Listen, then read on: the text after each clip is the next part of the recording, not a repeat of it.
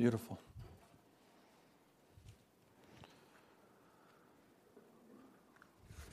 So let me tell you a story.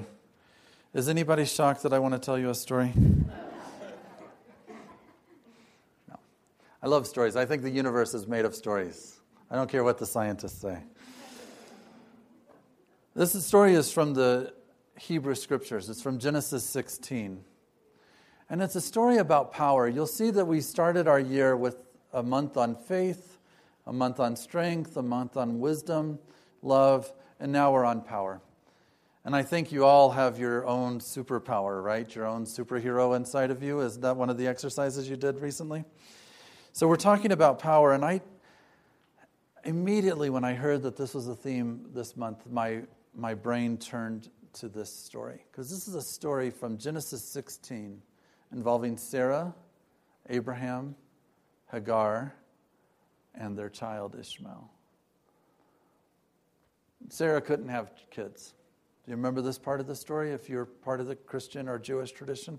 Sarah could bear Abraham no children. We know that that's a stressful place to begin, right? We can feel some solidarity with Sarah in that. So she has an Egyptian slave girl whose name was Hagar, and Sarah said to Abraham, Sarah says, You see that the Lord has prevented me from having kids. Well, there's Hagar. Maybe she could have a kid, and I would take it. So already we're in difficult waters, right? This is not, this is not pleasant. This is not a pleasant story. Hagar is going to have a child that she doesn't want to with a man who owns her. And Abraham listened to the voice of Sarah. So after Abraham had lived 10 years in the land of Canaan, Sarah, Abraham's wife, took Hagar the Egyptian, her slave girl, and gave her to her husband Abraham as a, as a wife. He went into Hagar. She conceived and when she saw she conceived, she looked at contempt on Sarah. And Sarah has a hissy fit.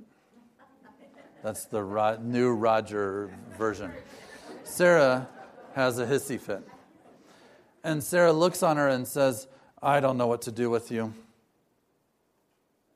And she goes um, to Abraham and says, Look, may the wrong done to me be on you. And Abraham says, uh, I, got, I got nothing to do with this. yeah, right? That's what Abraham says. it's not in the text, but that's what he says. what do, you know, why are you looking at me? I got nothing.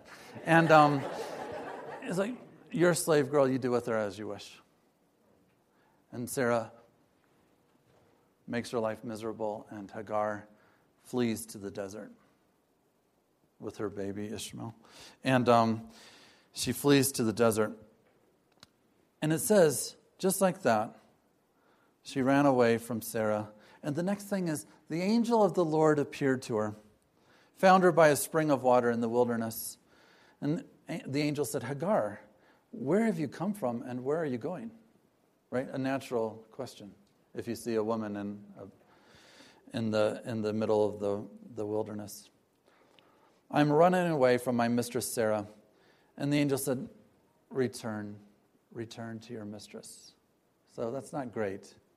But it wasn't sustainable for Sarah to be there, right? And so she does. But the angel keeps going. I will so greatly multiply your offspring that they cannot be counted for multitude. And the angel of the Lord said to her, Now you've conceived, and you shall bear a son. You shall call him Ishmael, for the Lord has given heed to your affliction. Hagar is a woman of African descent a slave without power, without a voice, without authority, without anything, and God hears her cry. This story has been of such importance to um, black feminist theologians mostly. Because in their struggle, in their exclusion, in their marginalization, they see that God hears the voice of the one who doesn't count, the one who is powerless my favorite verse in the whole Bible comes next. He shall be a wild ass of a man.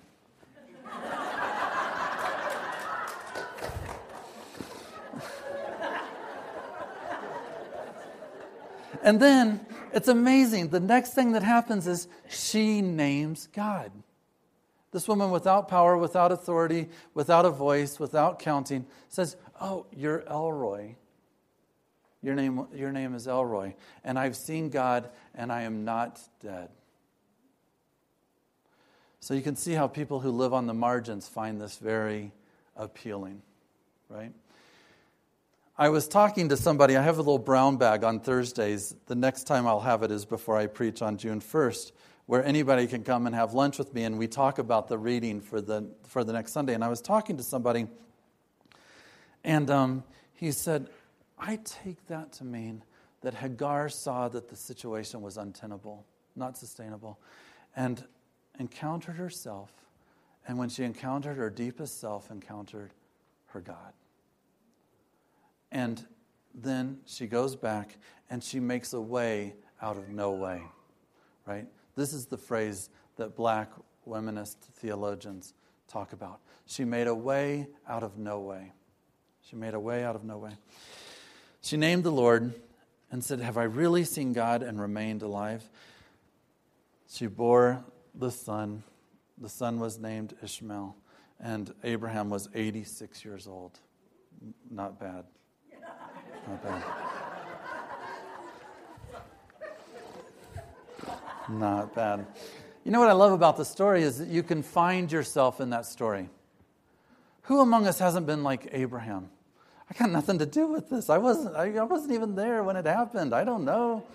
I have no power. I have no, you know, he's indecisive. He's like, he's in the background. There's no Abraham to speak of. That is the guy who holds all the power in this story, right? I mean, this is a patriarchal society. He can make things happen however he wants them to happen. He um, absconds, he absolves himself of responsibility. You might be Sarah. Sarah wants something so desperately. She wants something so badly that she's willing to do anything to get it. She uses her power in a way that doesn't seem very acceptable to us. Maybe you've felt like Hagar before. I mean, maybe you've felt like Hagar before. Without power, without influence, on the margins, don't count. Maybe you felt like Ishmael, crying in the desert, unsure if he's going to live or die.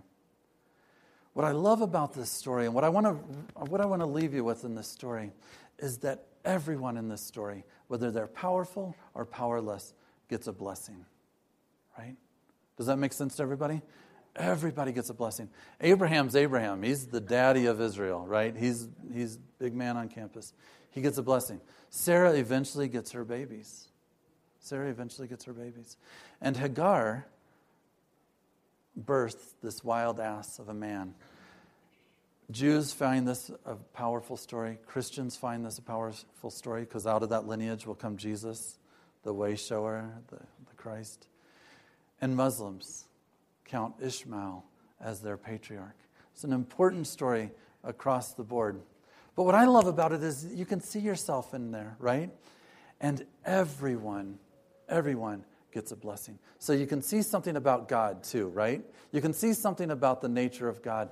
No one is outside the circle of God's compassion. No one is outside the circle of love. No one is outside the circle of justice and peace and comfort. And if it's true for God, it can be true for us because we're God expressing in the world, right? Yesterday, I um, was at the hospital. Some of you know I work as a, as a chaplain in addition to doing this work with young people. And late in the day, I met this woman whose kid is in Denver. She just had the baby on Thursday, and um, the, the baby had to be helicoptered to Denver because it's in it's in tough shape. But it looks okay. It looks like it's getting stronger. It looks like it's going to be okay. But the, the woman um, was feeling very impatient, as you can imagine. She was wanting to be by her child's side. Um, she wanted to get stronger so she could be released to go to Denver, right? And um, she, was in a, she was in a bad place. And I sat with her for 45 minutes and I, and I talked to her and, and just held sacred space for her. And, um, and I went back to my office and I, I came across the receptionist at the hospital. Her desk is right next to my office. And, um, and I told her I, I had been with this woman whose baby was up in Denver. She was like, Oh, yeah, I've talked to the husband a few times. I know that case. She said, You tell her, you tell that mother if you see her again to not give up hope. You tell her to not give up hope. and I said, Okay, I, will do that. I'll do that. What, what, what, what's on your mind? And she said, 30 years ago, I had a child who was terribly disabled, terribly disabled. And there were so many things wrong with him. And one day we were in the hospital, and the doctor said to me, I'm, I, your, your son is, your son is going to die. It might be tonight, but it's going to be within the week. And that receptionist said, looked at me and she said, Chaplain, I slapped the doctor in the face. How about that? And I pray, and I, and I said, and now I'm going to go pray. Now I'm going to go pray. That's all she could do in that moment. I do not advise you slapping your doctor in the face. But there was something about her. She was not going to give up hope. She was not going to give up on that child. And she, she did that, and then she went to pray. And she said her son lived 30 years. And she learned so much about caring for him with all of his disabilities and all of his messiness that she basically became a CNA, a certified nursing assistant, as a result of that. I tell you that story because as I sat with that mother, I felt powerless. I wanted to drive her to Denver and let her see her baby. I wanted to go and beg the doctors in Denver to make sure that baby lives. All I could do was hold sacred space for her. All I could do was pray with her and listen to her stories and listen to her tears and cry with her. And I did my part. But um, when, when that woman told me, You tell her never to give up hope, that was a moment of grace for me. And when she told me she slapped the doctor, that was a moment of grace for me. In our powerlessness, there's still always hope. There's still always courage. Inside you is Abraham. Sometimes you want to be indecisive. Inside you is Sarah. Sometimes you make a rash decision. Inside you is Hagar, voiceless, powerless. But if we can get them all sitting down, you'll remember that you have power. And the reason I told you that story about prayer is that I've been reading this Fillmore character, this Fillmore guy who started this unity. And I believe strongly in my heart that when he talked about prayer, which was taking a large look at life and getting beyond those circumstances where it looks like it's hopeless and difficult. And he talked about prayer, you know, as looking at the big picture and elevating yourself a little bit. I believe that what he was saying was that when we make our life a prayer, when we make our whole life a prayer, that's when we live into our power. Blessings, friend. Thanks for your time.